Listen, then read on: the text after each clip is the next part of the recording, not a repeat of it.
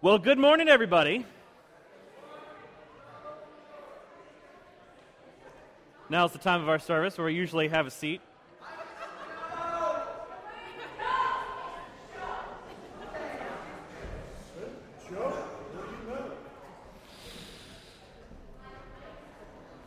Oh, thank you very much.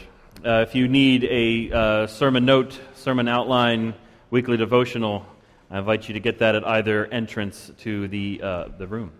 Um, so, last night, uh, two things to mention before we get into it, but uh, I do in- invite you to turn with me to the book of 1 Samuel, chapter 18, at a Bible that uh, may be in the pew little pocket in front of you, or perhaps one that you brought on your own this morning. That's definitely something that I personally love to bring a Bible to church.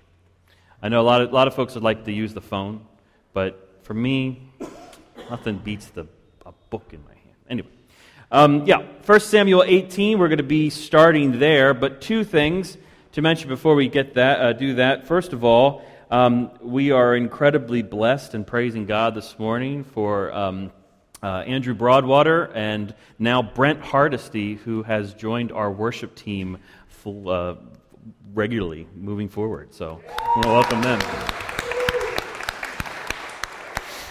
Um, man, I just, uh, and Mary, thank you so much for, for those prayerful reflections. I mean, the idea is that um, this uh, series of David, the story of the life of David, the thing that we're focusing on is that David's story is a lot like our story, um, in that David's story is a, actually a lot like Jesus' story, and Jesus calls us in to be with him. And there's all this kind of interconnectivity between David and Jesus and our story and New Hope's story and the people whom we love and the friends that we have. And man, it all kind of builds on each other. And then this morning, we're going to focus on this idea, like Mary said, of covenant friendships. And we're going to talk a little bit about what a covenant friendship is as opposed to just an acquaintance or somebody that we work down the hall from. Um, the other thing I want to say quickly is uh, thanks to everybody who came out last night to the prayer service for police and first responders. Um, uh, I got to, to be a part of that, and um, it was uh, great to meet some local law enforcement that came and brought their uh, police vehicles, um, and it's just a good way to reach out to the community. So thanks for everybody that was involved in that, specifically to Shannon Chastain, who organized all the touch a truck thing outside where they actually could get into, the kids could actually get into like police vehicles and stuff. That was really neat. What's that?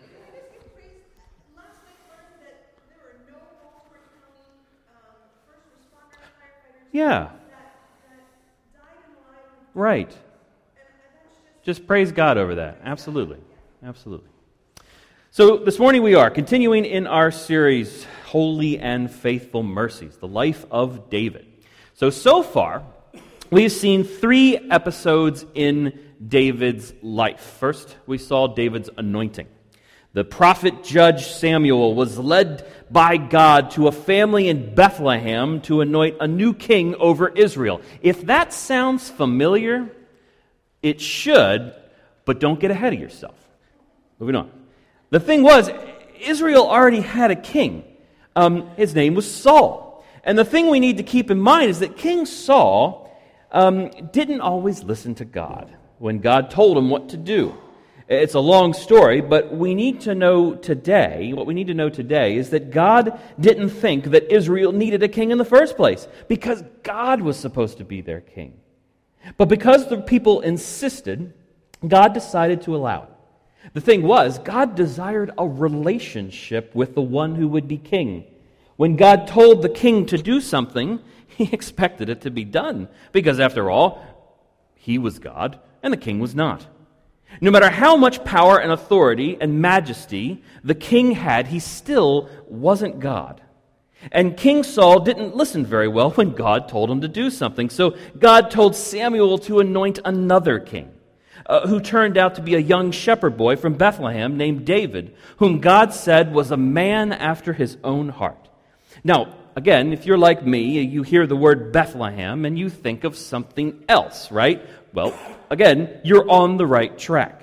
But David didn't become king then. He had simply been anointed to become king at a later date. The second episode is David's playing of the lyre.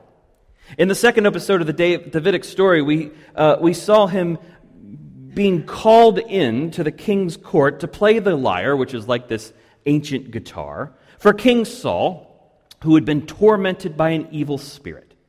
And at this point in the story, it's clear that Saul is beginning to be overcome by what we might call depression, um, but it probably, that probably doesn't go far enough. It's clear that something has gone terribly wrong with King Saul's relationship with God. The language that is used, it says that he was tormented by an evil spirit from God. Uh, what a mysterious phrase. What would it take for you to feel like you had, were suffering spiritual torment? Maybe if someone you loved was in danger. Maybe if you had an unresolved guilt. Maybe you have this feeling in the pit of your stomach that, that something is horribly wrong and you're tormented. And when this happened, David would bring, or Saul would bring in David, who would play the lyre, and the torment would stop and he would be soothed. Then we get the third story, uh, the third episode that, that we all know so well. The Philistine army amassed their troops to attack Israel. King Saul assembled his army to prepare for battle. The Philistines decided on what is called single battle combat where they would bring out their mighty champion, Goliath, to fight the mightiest champion in Israel, and the two would battle it out. As it turns out, David isn't just good with a sheep and a lyre. He's a, marked, a skilled marksman with a slingshot, and he takes Goliath down, and he becomes the hero in Israel. David is taken before King Saul, this victorious champion, and King Saul finally starts paying attention to this David guy. And this is where our story picks up for this morning. It's also where the story gets a bit more complicated. But the first verse in the next chapter is very important for us to remember as the story moves forward. 1 Samuel chapter 18 verse 1. When David had finished speaking to Saul, the soul of Jonathan was bound to the soul of David, and Jonathan loved him as his own soul. Now, Jonathan was the son of King Saul. He had been successful in battle himself, and he was heir to the throne of Israel. See, he wasn't just Jonathan, he was Prince Jonathan, the one who might one day be king. And the story takes off, and a ton of things happen within the next three chapters. But it's remarkable as we get into the details of what happened there. The thing to remember, the thing to keep in mind, the thing that the narrator wants us to know is that David and Jonathan's friendship is of vital importance from here on out. It's said that their souls were bound together. Other translations say that their souls were knit together. We have a lot of knitters in our congregation. Some of you might be knitting right now, not knowing that you would play right into a sermon illustration. My wife Amy likes to knit a lot. And this is a blanket that Amy knit that contains tens of thousands of stitches. Stitches, is that the right word? Um, and this blanket is especially symbolic to me because it is a blanket that my wife made for my oldest friend in the world. Not, he's not old, he's only 36, but you, you know what I mean. Um, so each individual stitch, each individual knit makes this kind of square, and then she works on these squares and she gives patterns and she gives texture to the square itself. And then she takes each one of those squares and connects them to other squares. And then these two squares somehow connect to this larger square, and it becomes this really beautiful image of what friendship and connection and the interconnectivity of all of God's creation is all sewn up in that blanket. What's that? It's supposed to be the Orioles. Looks like the Cleveland Browns.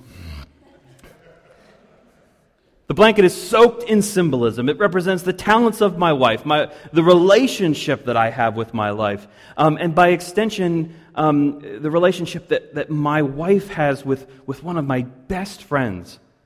Um, it represents just one tiny example of two things knit together that can build on each other and contribute to a com- larger community of relationships. It also represents the church. Uh, see, I have a relationship with God, and you have a relationship with God, um, but then it's all about how we have a horizontal relationship with each other that's connected to our vertical relationship with God.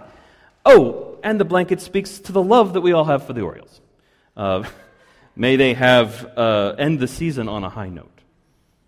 You see, the, the relationship that David had with Jonathan was not just a friendship, it was a covenant friendship that carried with it a sacred quality of two souls being bound or knit together. Saul brought David with him back to the king's house permanently, and Jonathan's reaction could have very easily have been jealousy. Jealousy at this guy who can kill giants with a single blow.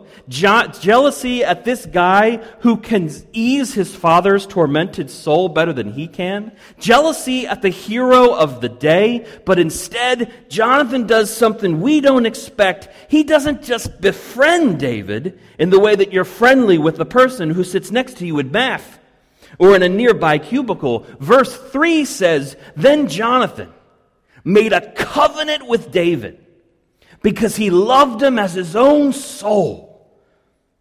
Jonathan stripped off his robe that he was wearing. He gave it to David. He took off his armor and even his sword and his bow and his belt. What's going on here? What's Jonathan doing? He's laying down his authority as a crown prince and his super, superiority as a battlefield warrior.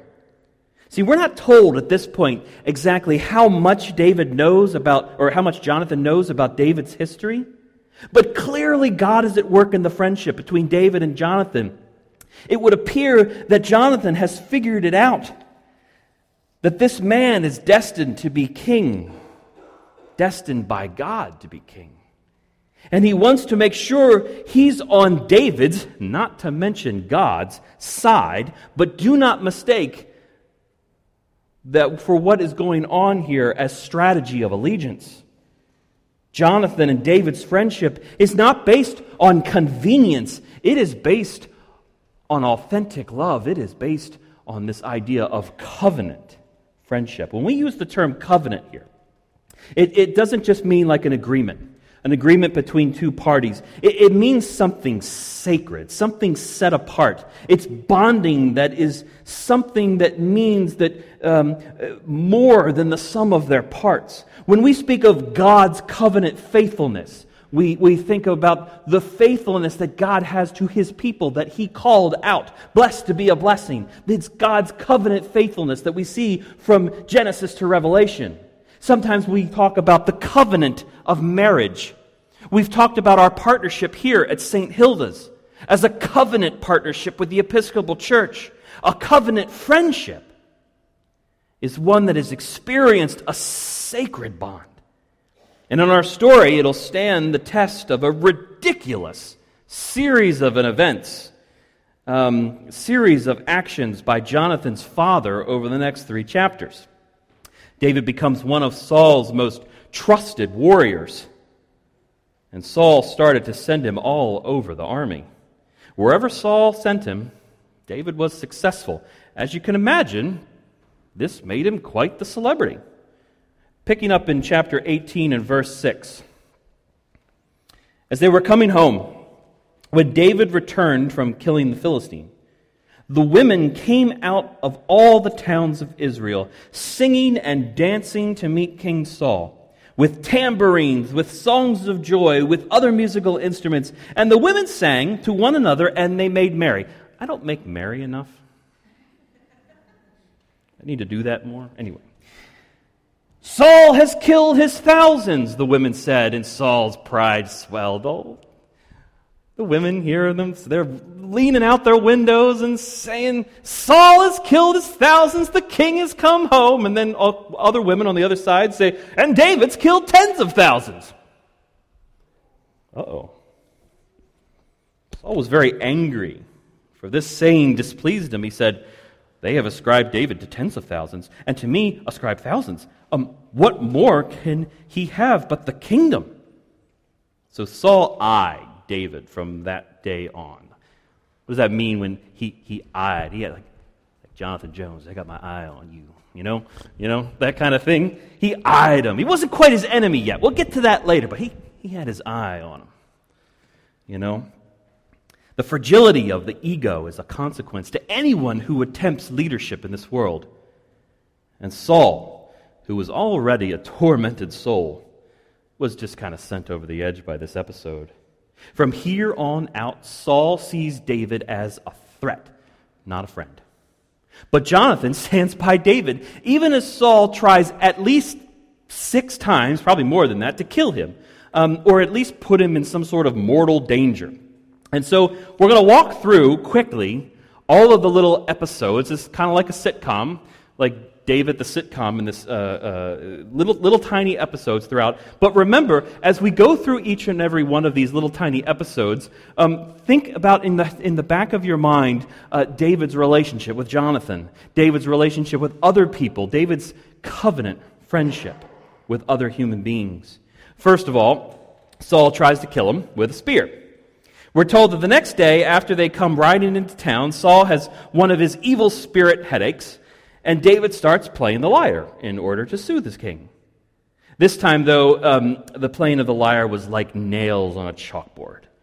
He says, Here's this kid who thinks he could just come in here and be the big hero, and now he has the audacity to think that he can make me feel better with one of his fancy talents. Where does he get those wonderful toys? Anybody get that Batman reference? A couple people did. Very good. Saul sees David. That sounded really great in my office, like, oh, I'm going to make a Batman reference. Anyway, Saul sees David playing his lyre on the other side of the room and throws a spear at him to try to pin him to the wall. And of course, Jonathan was there. And then we're told that Saul tried to do this again. And, you know, and twice David eluded him because he's David. But again, there's Jonathan. Oh, look at that.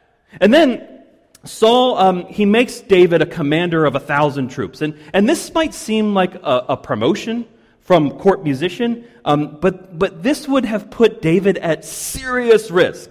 David is, though, he's successful. He's successful wherever Saul sends him, wherever Saul sends him, because after all, God was with David.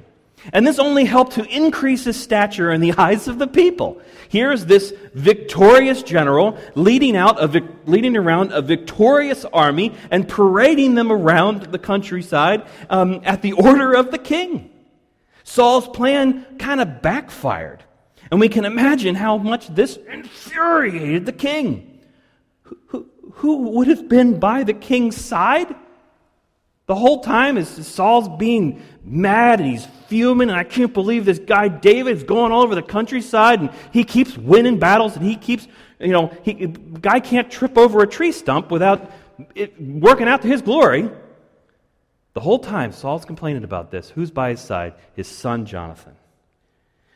Then Saul changes tactics. He offers his eldest daughter, Merab, to David as a wife. Now, in exchange, Saul tells David that the only thing he wants David to do is just be valiant in battle. Saul figures, I'm not going to raise a hand against him. Let the Philistines do that. Saul figures if he just keeps sending David out into these outrageous battles, eventually someone else will come along to do the dirty work for him. But David responds with humility Who am I, and who are my kinsfolk? My father's family in Israel. We're just a shepherd lowly shepherd family, who are we that I should be son in law to the king? And that amount of humility on somebody who has a tormented soul must have just made Saul even more angry because he ends up giving Merab to another man just before the wedding. And the whole time, who was there watching as his father used his eldest sister as a pawn to take down his closest friend, Jonathan? Now Saul ups the ante when he notices that his other daughter, Michal, has fallen in love with David. Saul's actions are getting darker from here. He figures that if David is going to be married to the king's daughter, that'll be like putting a big bullseye on David while he's in battle. And then Saul does something that was as weird and perverse then as it is now. He tells his servants to tell David, doesn't, doesn't do it himself, he tells his servants to tell David, um, the king desires no marriage present um, except 100 Philistine foreskins. This odd request was obviously meant to make certain that David had to do something um, so demented and so ridiculous on the battlefield that it was increased the likelihood of his danger just exponentially. But God was on David's side. And David rose and went along with his band and killed a hundred Philistines. Uh, some translations even say 200. And David brought their foreskins, which were given in full number to the king. It's disgusting. You have this image of David with, like, Hi, king. Glad I can marry your daughter now. you know, here you go. Absolutely disgusting. Saul must have been dumbfounded at the sight of David walking around the throne room with a sack full of foreskins. But he did allow David to marry Michal. But now the text tells us that Saul didn't have a, he didn't just have a suspicious eye on David. From that point on, he saw David as his enemy. And the whole time, watching as his father used his other sister as a pawn to take down his closest friend by asking him to do something completely ridiculous, is Jonathan. So then Jonathan gets involved. He enters back into the story. Saul tells his son that he's planning to kill David.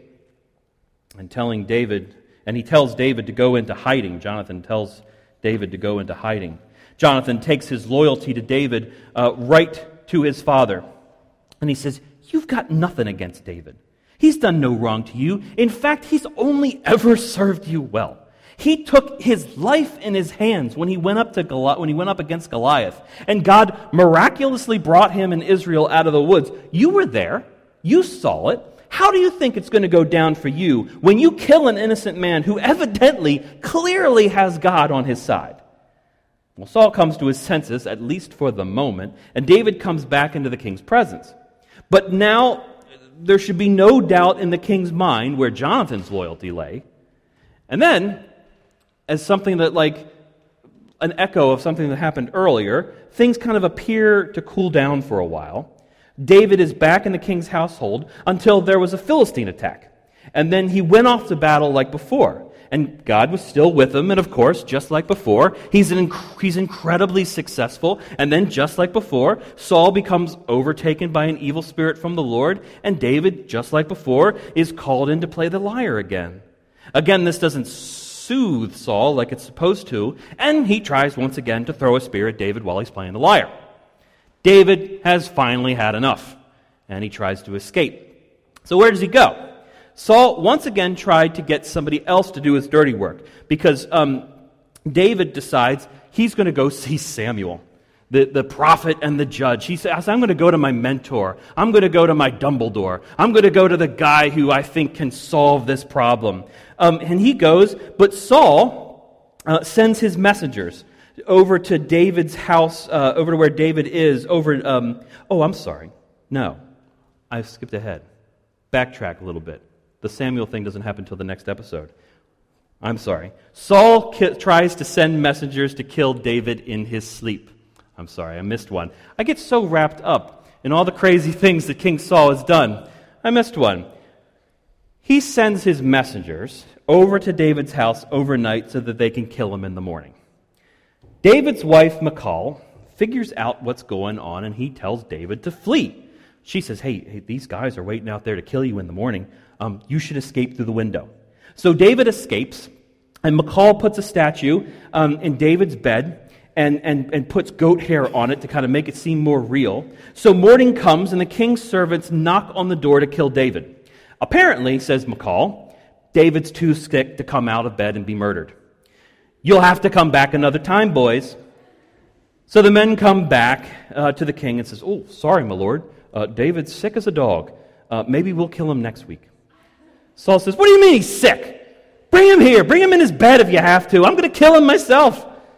Well, Saul finds out that this daughter tricked him, and Michal lies to her father in order to keep David safe. And where did David go after he fled the window? Was to his mentor, his Dumbledore, Samuel.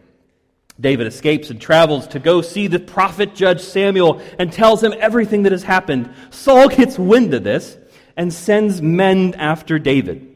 Now, Samuel lived like in this prophet monastery. Um, so when Saul sends men to go get David, they uh, approach the camp um, and they see all these prophets, what says in a frenzy. We're not exactly sure what that means. Probably something like a, they're overcome with like spiritual worship or something like that. Um, and the men fall in a frenzy too. And then Saul sends a second group. And the men fall into a frenzy. And then Saul sends yet another group, and they also fall into a frenzy. And finally, Saul says, Well, I'm going to um, I'm to take care of this myself. And, and he not only falls into a frenzy himself when he gets there, he takes off all his clothes and he lies there all day and all night naked. Walter Brueggemann says, The pitifully embarrassing scene is that of this once great man Still tall. It said that Saul was head and shoulders, head and shoulders above the rest. Still tall, but no longer great. Exhausted by demanding religious exercise, clearly not in control, shamed and now rendered powerless in a posture of submissiveness. This episode is an act of dramatic delegitimation of Saul. So now it's not just Jonathan that's helped David.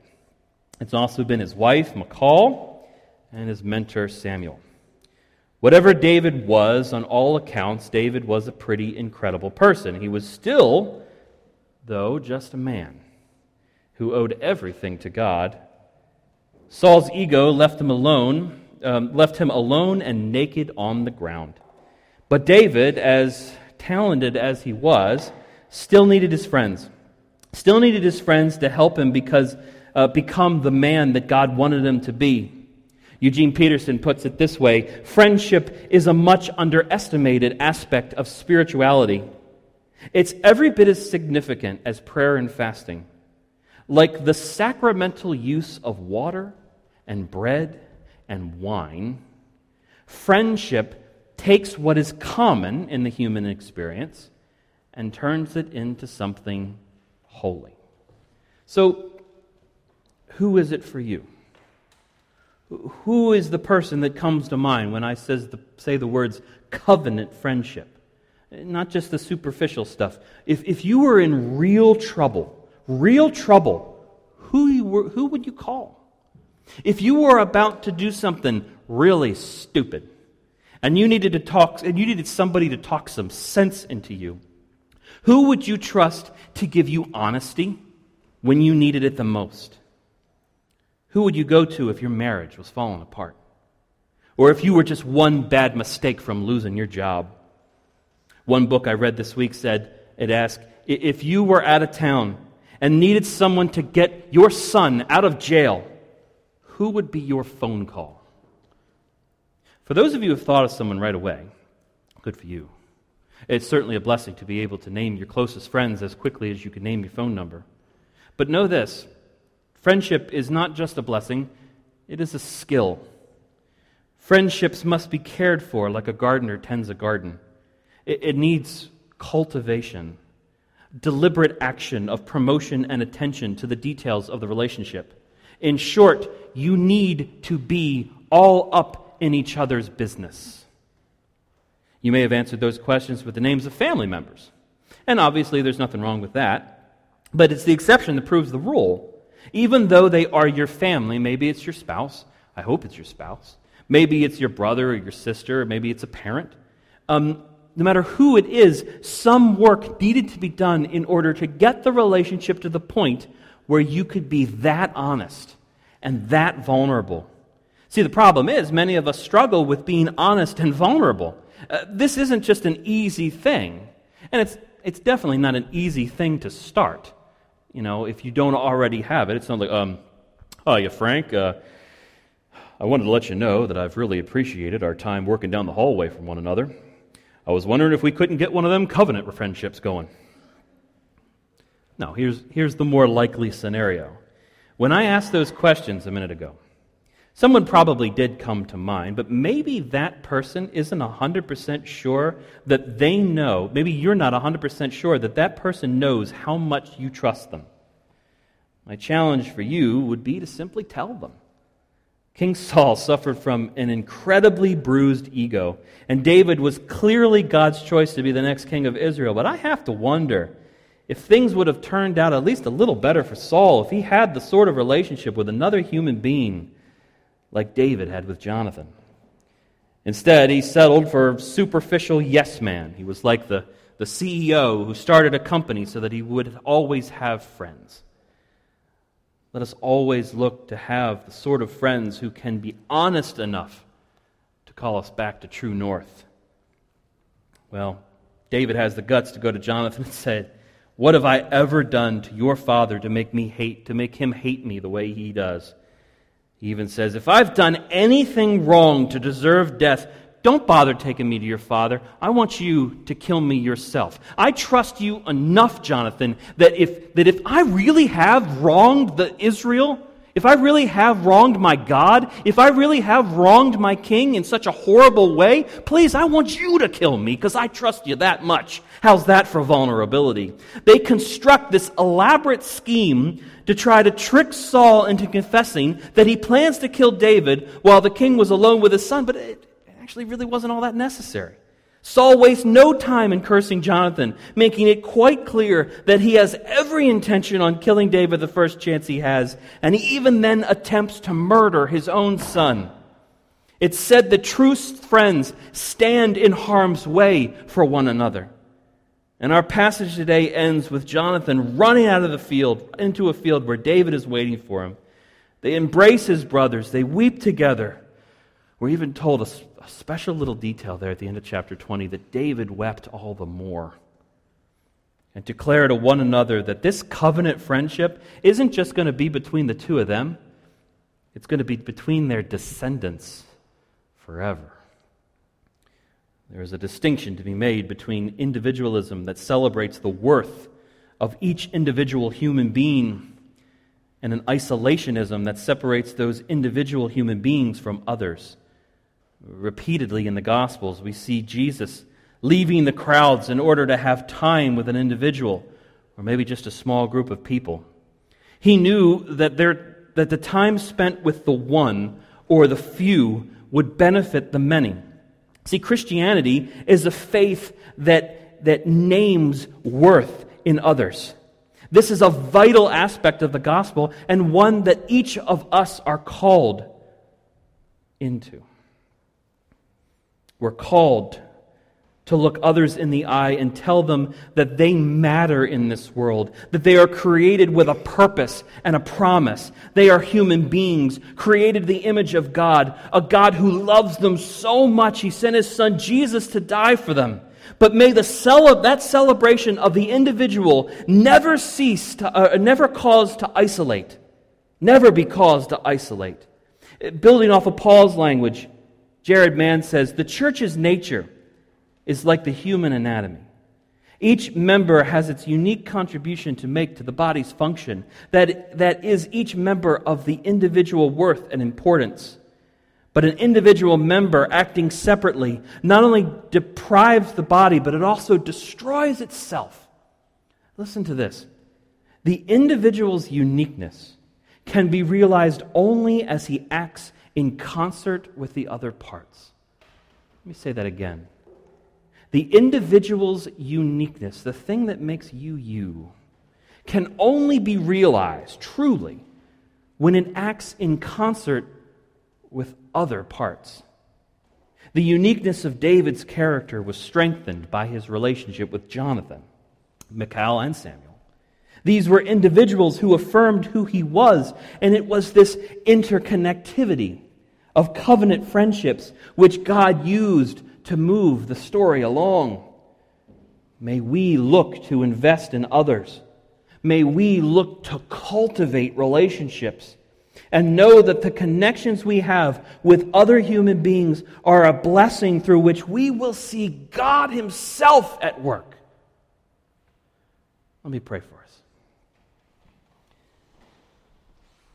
Father, you have laid out this incredible narrative, this incredible story from creation to new creation.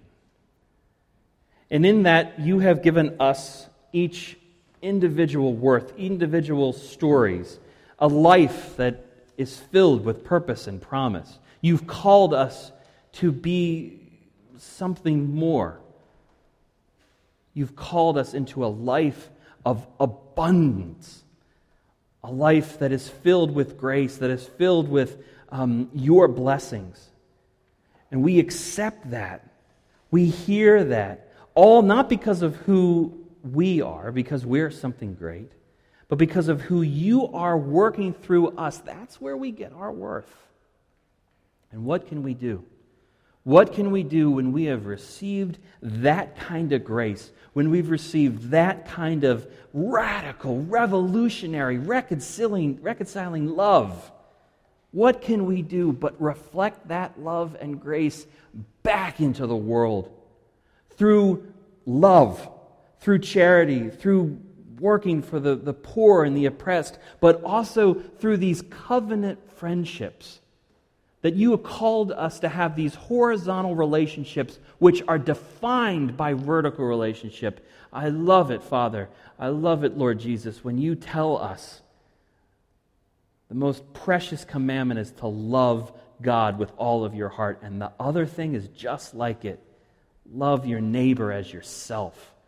There is an intimate connection with how we love God and how we love others, and that's the glory that you've called us into.